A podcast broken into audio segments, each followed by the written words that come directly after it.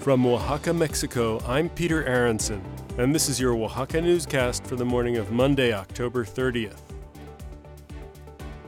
The official death toll from Hurricane Otis now stands at 48 43 people in Acapulco and 5 in Coyuca de Benitez, which is a smaller city just up the coast from Acapulco. Six people are still officially missing. Many of the dead have not yet been identified. Officials also said over the weekend that 278 people in Acapulco were staying in five emergency shelters, while 1,342 people were staying in seven emergency shelters in Coyuca de Benitez. As of late last night, the Associated Press was reporting that 42% of homes and businesses in Acapulco still had no electricity, and that also meant no clean water. President Andres Manuel Lopez Obrador said that some 220,000 homes had been damaged by the storm. The Associated Press reported that 21 water tanker trucks were delivering water. But to whom and how? No word on how people would be able to use that water without electricity.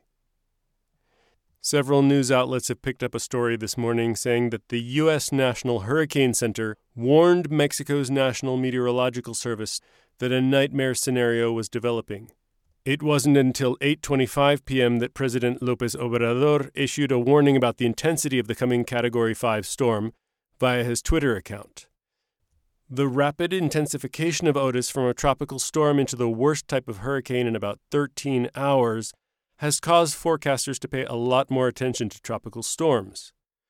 This morning, meteorologists have their eye on tropical storm Pilar, which is currently a few hundred miles off the Pacific coast of El Salvador.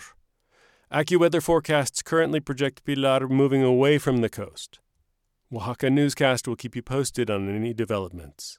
Today in the capital city, Oaxaca de Juarez will have mostly sunny skies and highs around 26.5 degrees Celsius, that's 80 degrees Fahrenheit.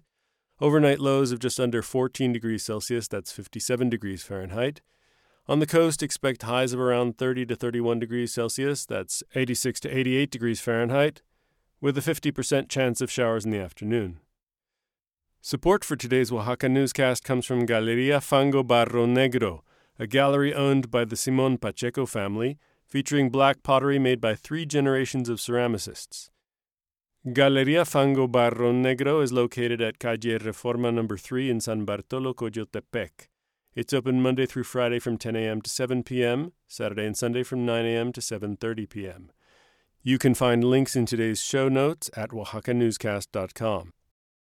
As activities for Dia de Muertos get underway, a group that advocates for cyclists' safety have set up their own altar to call attention to bicycle and traffic safety issues in Oaxaca, according to El Universal. The altar, titled Not One More Traffic Death, is on display at El Sagrado Filemon Bakery and Cafe in the Centro until November 3rd. Also, check out the festival of hot chocolate and Day of the Dead bread at Plaza de la Danza from 5 p.m. to 10 p.m. In the Jalatlaco neighborhood, which is famous for going all out for its Dia de Muertos decorations, there will be a serenade at the church at 7 p.m., followed by a bike ride at 8 p.m., leaving from the church.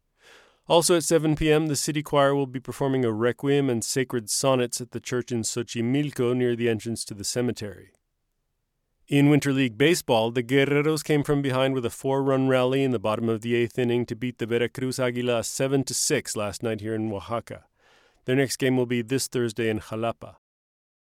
If you like having an English language update each morning and you'd like to see Oaxaca Newscast continue, consider sponsoring an episode of the newscast. For more information, email oaxacanewscast at gmail.com. Also, if you haven't already done so, please tell at least three of your friends how much you love this podcast. And if they're new to podcasts, please explain to them how they can subscribe so they automatically get Oaxaca Newscast on their smartphone for free. iPhone users can subscribe using the free Podcasts app. For Android users, the free Podcast Addict app is really easy to use, but there are many others as well. You don't need to subscribe to any paid service to get Oaxaca Newscast on your phone every morning, but if you do use Spotify or Amazon Music, you can find us there as well. For links to all the sources we've mentioned in today's Oaxaca Newscast, go to oaxacanewscast.com and look for today's show notes. I'm Peter Aronson. I'll be back tomorrow with another Oaxaca Newscast.